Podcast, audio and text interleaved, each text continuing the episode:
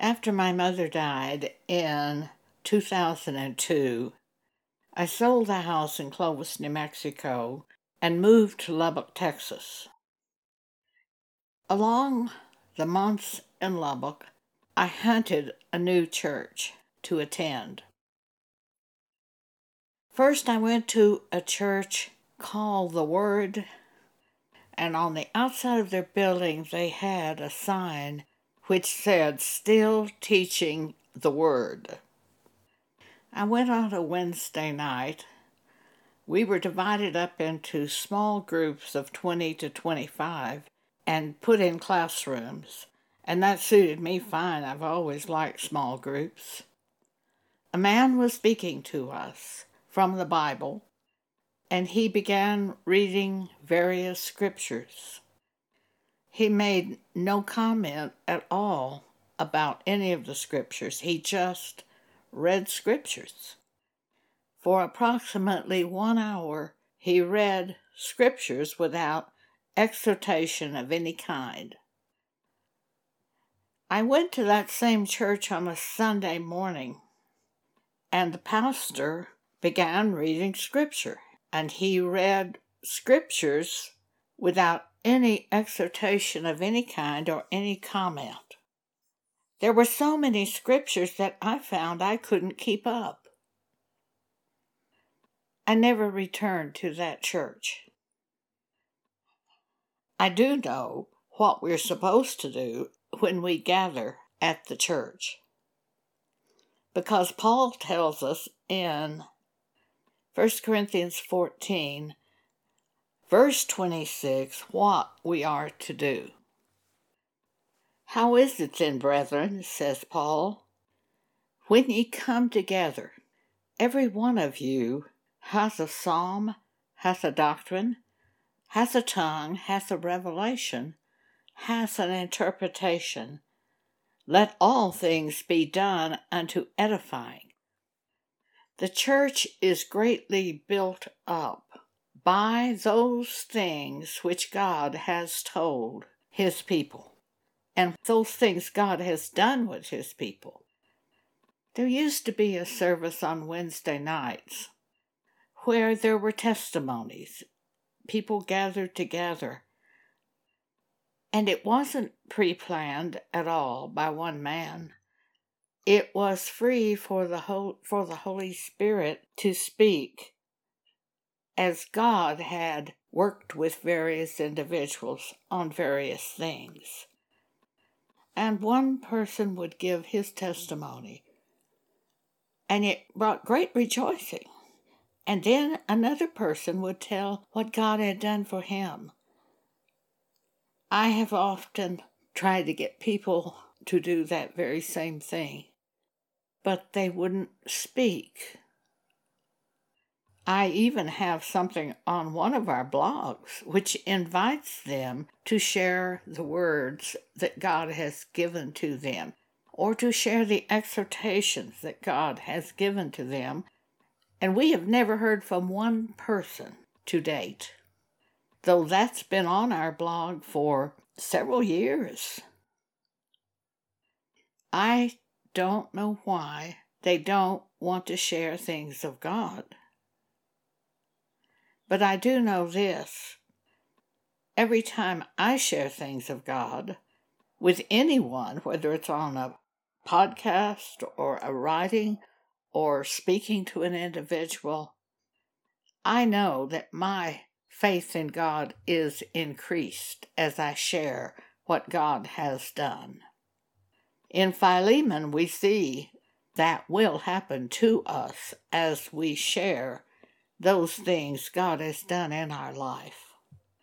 Philemon only has one chapter, and on verse 6 is this scripture that the communication of thy faith may become effectual by the acknowledging of every good thing which is in you in Christ Jesus.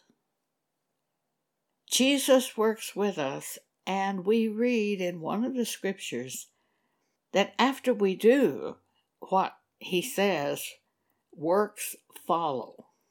evidence follows.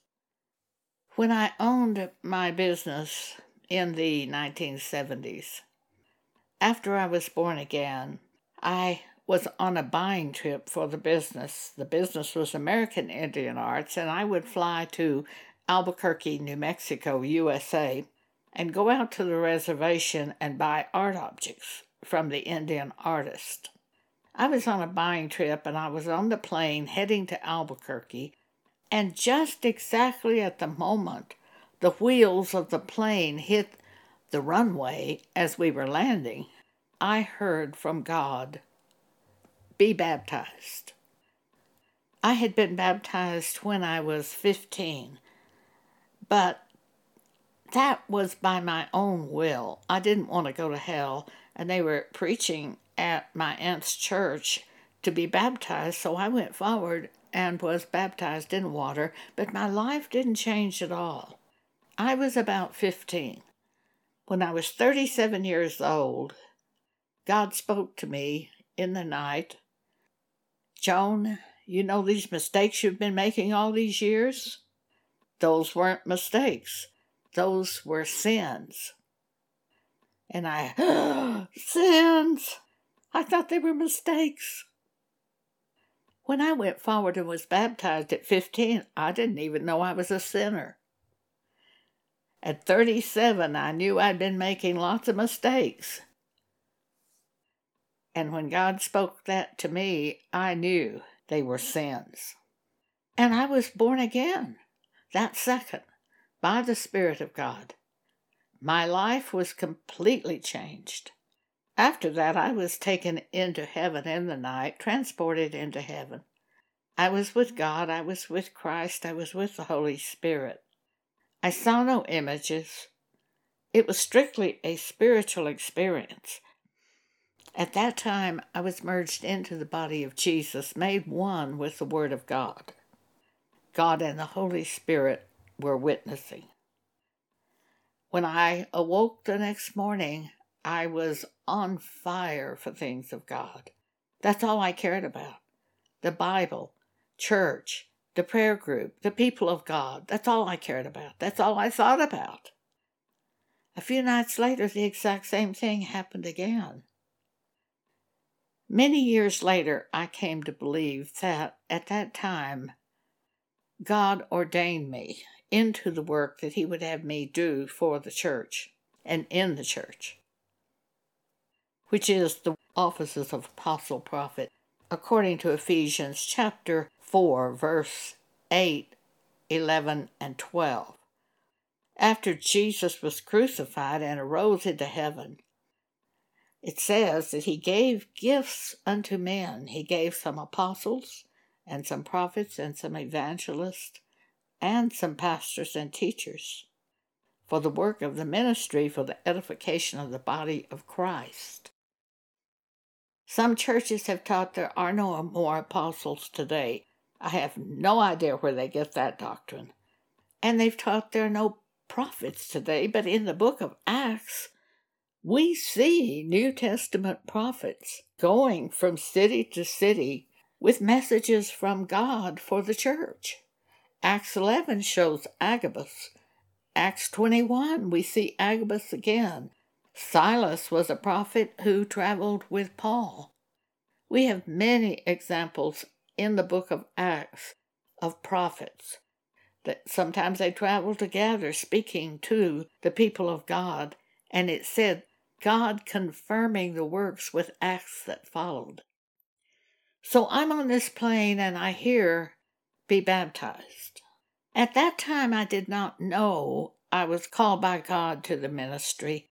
I had been taken into heaven shortly after I was born again in 1975, but I didn't know I had a call of God on my life at the time this happened to me. The plane landed and I heard be baptized. When I hear something like that from God, to me, it means now. So my cousin was meeting me at the airplane. She is was Church of Christ. I don't think she's any longer living. The last time I heard from her, she was 97, and that was at least three years ago. My cousin was meeting me at the plane to take me to buy the merchandise for my business, and I said, Jean, if you can arrange it this afternoon before I return to Dallas, I will be baptized. And Jean said, But you've been baptized. I said, Yes, but I was not born again at that time, and now I hear be baptized. She had a puzzled look on her face. I knew she didn't know what born again meant, though she had been in Church of Christ since she was born. Her mother would have taken her to church immediately. And she was probably 45 at that, at that period of time. So, anyway, she said to me, Well, okay, as we drove along the road, I talked to her about God and things of God, which is all that I cared about. And she said to me, Well, I believe you are a Christian. I just don't know how you can be one. so, anyway, I just laughed. I paid no attention to her statement. Looking back on it, I don't think she had any idea concerning the subject of being born again, though I'm sure she would have read that scripture many times, you must be born again, in John chapter 3. But I'm sure she thought going forward and being baptized at Church of Christ was being born again, and it isn't. Hearing from God is being born again. When He speaks to you, He changes your life completely. It's not that you learn and then change, it's that when God reveals himself to you, you are no longer the same person. 2 Corinthians chapter 5 verse 17 If anyone be in Christ he's a new creature. Old things are passed away behold all things are become new. We are instantly changed by God. It's really similar to the way at the end of this world when Jesus gathers the church and when he raises the dead in Christ and we're all taken to the new heaven and the new earth, we won't go in these human fleshly bodies that we have had on this earth.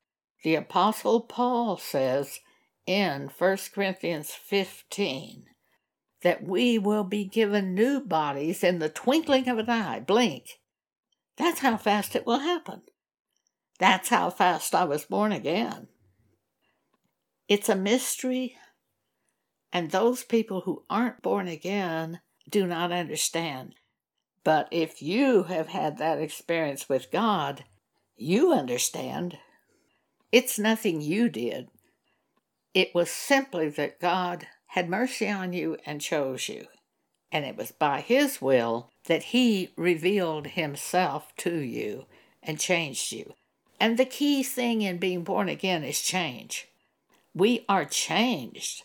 I wasn't anything like I had been before.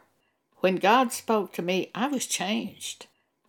And people recognized that I was changed. One woman said, Well, I believe in you. We've really seen a conversion because you're very different. I was really so different that when I would speak to someone at my business, I would often think, Who said that? And I'm the one who said it. It was that different. So in Lubbock, Texas, I continued to try to find a church that I could attend. I went to one church, I think its name was Word of Flame or Flame of God. It was a Pentecostal Assembly of God type church. I went on a Sunday morning to the main service. As I entered the building, a man met me and asked me to fill out a card, which I did, was happy to do. It didn't matter to me. I gave him my name and address and phone number. I sat down in the church service. It was just beginning, and I can't remember exactly what happened, but there was an enormous amount of confusion, and people were talking and things were going on, and there was yelling and confusion and disruption. I know from the Bible that God is not the author of confusion, but of peace. And in the church, we read to let everything thing be done decently and in order, and this was totally out of order, and this was the church service. I sat there about five minutes, and then I got up and left. I received a phone call either that day or the next from a man who identified himself as pastor of that church. I identified myself as being placed in the body of Christ as an apostle and prophet, and he began immediately to try to persuade me that that could not be possible. I remember just hanging up the phone. He called me back a second time, and he tried again to persuade me that I could not possibly be an apostle or prophet. I don't remember him ever giving me an opportunity to tell anything about myself.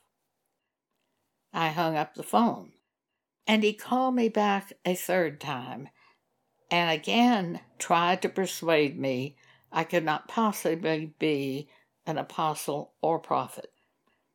And I hung up the phone a third time. Of course, I never went back to that church again. I even tried going to a Baptist church one time while I was in Lubbock. I went into the Sunday school class. Sometimes Sunday school classes are a little more like the description in the Bible, where different people speak and give their testimonies. There was a teacher in the Sunday school class. I don't remember anything that was said, it was just dead. One person gave the presentation. There was nothing evident from the Holy Spirit. I left that church group and went home. I many times wanted to go to church. And one time a man was at my house doing some kind of work, and he began telling me about the church he was attending, and it sounded great. After he left, I called that church to speak to someone, pastor or someone like that. They had a recorded message which said at 9 a.m. on Sunday morning they had the Lord's Supper. At 10 a.m. on Sunday morning they had worship service or something like that. And then at 11 a.m. on Sunday morning they had the Lord's Supper. There was no place to leave a message, it just gave that information. I sat there for a few minutes thinking about that, and then I realized there is no way I can go to that church. For God had taught me that the Lord's Supper is not eating a piece of cracker and drinking grape juice. The Lord's Supper is eating and drinking the Word of God in an appropriate way and examining yourself as you read the Bible and applying it to your life. And that's what I had been doing for a great many years, from for at least 20 years before this event happened in Lubbock. I had been doing that. And at one point, God said to me, Concerning eating and drinking crackers and grape juice, you're no better off if you do it or worse off if you do it because it is of no consequence. It is the way you handle the Word of God that is the Lord's Supper. So I knew I couldn't go to these churches where they eat crackers and drink grape juice and think it's the Lord's Supper because God had taught me something entirely different. If we look at 1 Corinthians chapter 11, and this is something that always bothered me from the time I was a young child.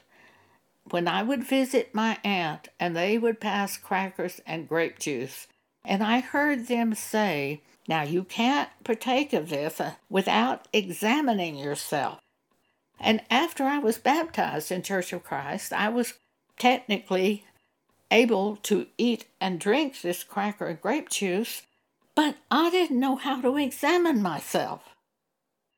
I went ahead and took the cracker and grape juice, but I didn't have any idea how I was supposed to examine myself. Let's look at 1 Corinthians 11, which is about the subject of the Lord's Supper. At least part of that chapter is about it. The church group that Paul is speaking to was partaking of the Lord's Supper incorrectly. And he makes the statement to them. He says, First of all, when you come together in the church, I hear that there be divisions among you, and I partly believe it, for there must also be heresies among you, that they which are approved may be made manifest among you. When ye come together, therefore, unto one place, this is not to eat the Lord's Supper. And he goes on and says something that I don't understand, but we'll read it anyway. For in eating every one taketh before the other his own supper, and one is hungry and the other is drunken. They were definitely doing something wrong. What have ye not houses to eat and drink in? Or despise ye the church of God, and shame them that have not? What shall I say to you? Shall I praise you in this? I praise you not. For I have received of the Lord that which also I delivered unto you, that the Lord Jesus, the same night in which he was betrayed, took bread, and when he had given thanks, he brake it and said, Take, eat, this is my body, which is broken for you. This do in remembrance of me. And after the same manner also he took the cup when he had supped, saying, This cup is the New Testament in my blood. This do ye as oft as ye drink it in remembrance of me. It certainly appears to me that he is telling us when you eat and drink the New Testament, the Word of God, do it in remembrance of me. And be very careful the way you eat and drink the Word of God. For as often as ye eat this bread, and I believe that's the Word of God, the New Testament Scriptures, and drink this cup, ye do show the Lord's death till he come. Wherefore, whosoever shall eat this bread and drink this cup of the Lord unworthily shall be guilty of the body and the blood of the Lord. For he that eateth and drinketh unworthily eateth and drinketh damnation to himself, not discerning the Lord's body. For this cause many are weak and sickly among you, and many die.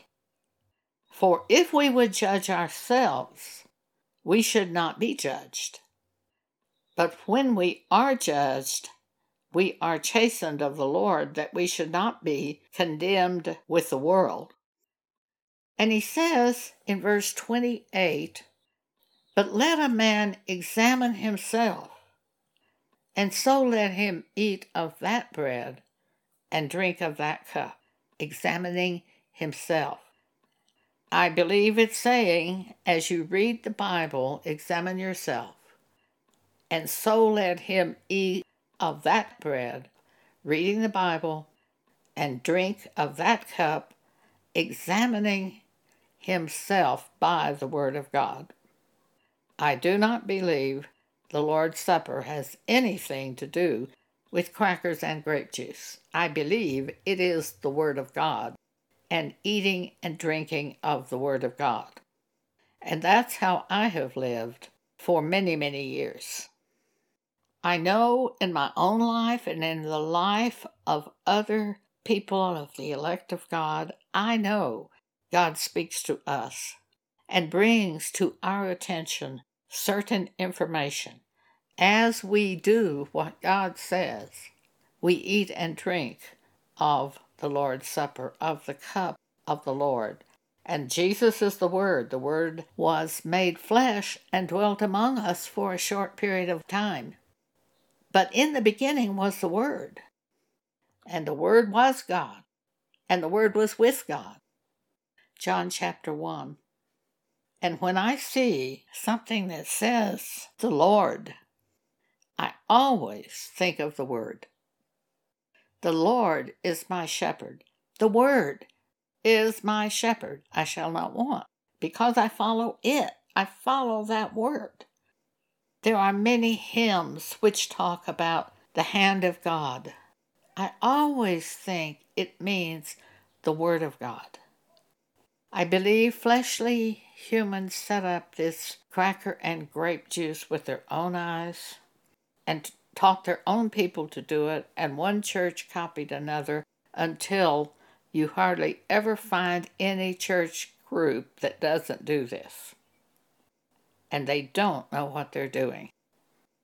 These are the things that God has taught me about the Lord's Supper. John chapter 6 is a very critical piece of information for each of us. In verse 33, Jesus said, For the bread of God is he which cometh down from heaven and giveth life unto the world. He came in the flesh for a while and lived on this earth. But we today hear God as He brings us the Word, and He comes down from heaven and gives us this Word. I mean, He comes down in the form of the Word, with the Holy Spirit bringing the Word to our mind, and He is the bread of God, which cometh down from heaven to us today, and gives us life through this word that is brought to our mind. Jesus said, I am the bread of life. He that cometh to me shall never hunger, and he that believeth on me shall never thirst. All that the Father giveth me shall come to me, and him that cometh to me I will in no wise cast out. For I came down from heaven not to do mine own will, but the will of him that sent me. And the Holy Spirit who speaks to us doesn't speak by his own opinion. He speaks to us that which he hears from God about us. 1 Corinthians 2 tells us this. And in verse 44, Jesus says, No man can come to me except the Father which hath sent me draw him and I will raise him up at the last day. It is written in the prophets, and they shall all be taught by God. Every man, therefore, that hath heard from God, and hath learned it from the Father, cometh unto me. In 2 Timothy chapter 3, Jesus warns us that evil men and seducers shall wax worse and worse, deceiving and being deceived. And then Paul says, but continue thou in the things which thou hast heard and been assured of, knowing from whom thou hast learned them. And that means from God. It is God who has taught the elect of God the things of God. And he teaches us today by his Spirit, which he has given to us. Back to John chapter 6, verse 48, Jesus says, I am that bread of life. I, the Word.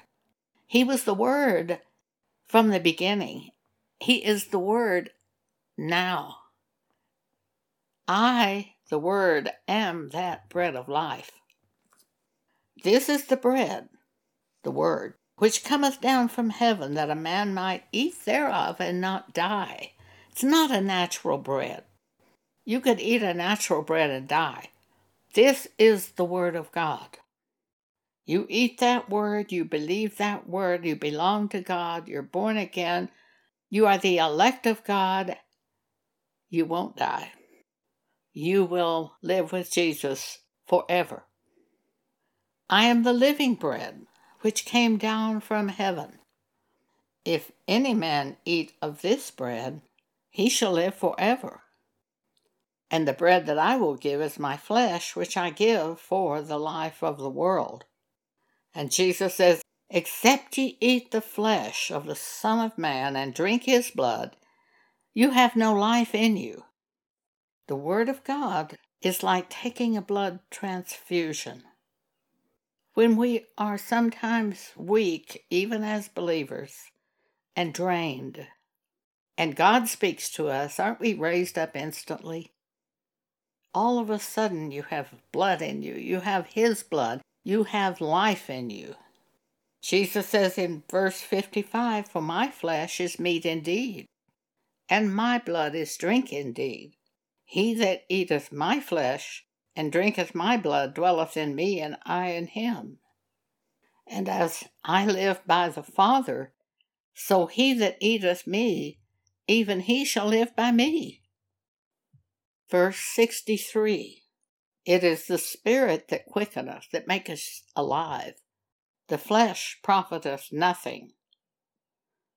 Then Jesus says, The words that I speak unto you, they are spirit and they are life. John chapter 1 In the beginning was the Word, and the Word was with God, and the Word was God. The same was in the beginning with God. All things were made by Him by the Word, and without Him was not anything made that was made. In Him was life, and the life was the light of men. And that's how we live as the elect of God. And we endure to the end by the word that God gives us daily. By that word, at that specific point in time, as the need arises, God gives us the word. And because of that word, we have life. And because of that word, we're able to go forward in faith and it is like a blood transfusion to us. Thank you for allowing me to speak with you today.